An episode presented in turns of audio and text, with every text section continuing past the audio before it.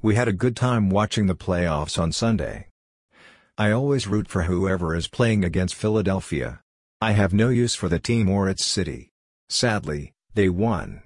More sadly, I received 418 swats during the game, 11 swats per point scored by either team.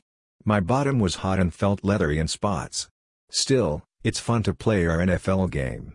We have one more chance in about two weeks when the Super Bowl is played. The Chiefs are playing the, UCK, Eagles.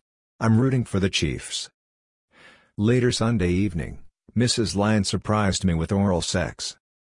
She got me very close to orgasm, but no happy ending. I'm writing this on Monday afternoon. It's been six days since my last orgasm, and I'm hoping that one may be coming soon, pun intended. Mrs. Lyon tied up my balls before she started. That added some extra zing to the action. While she was tying my balls, she commented that I wanted her to put icy hot on my balls. I reminded her that she doesn't give me a choice in the matter. Icy hot is very unpleasant down there. She said that I keep eyeing it for her. Sheesh. I just want her to have the latest and greatest. Okay, maybe I do want her to paint a racing stripe on my balls. I suppose it's like spanking. I find the idea exciting, but the reality is horrible. Maybe she's right. I guess in my own perverted way, I want it. My balls turn red as icy hot burns them. The first time I experienced that particular hell was a few weeks after my former girlfriend, and I discovered BDSM. It was many years before I met Mrs. Lyon.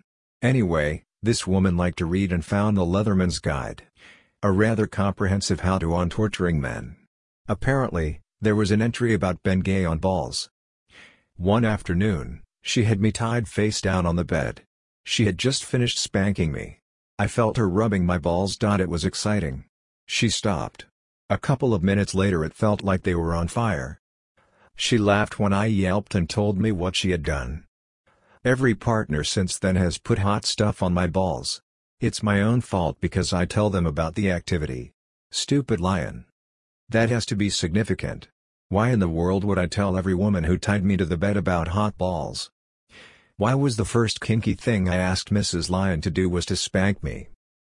Yes, I know, our first date was anal sex, but neither of us thought that was kinky. She's right. It's all my fault.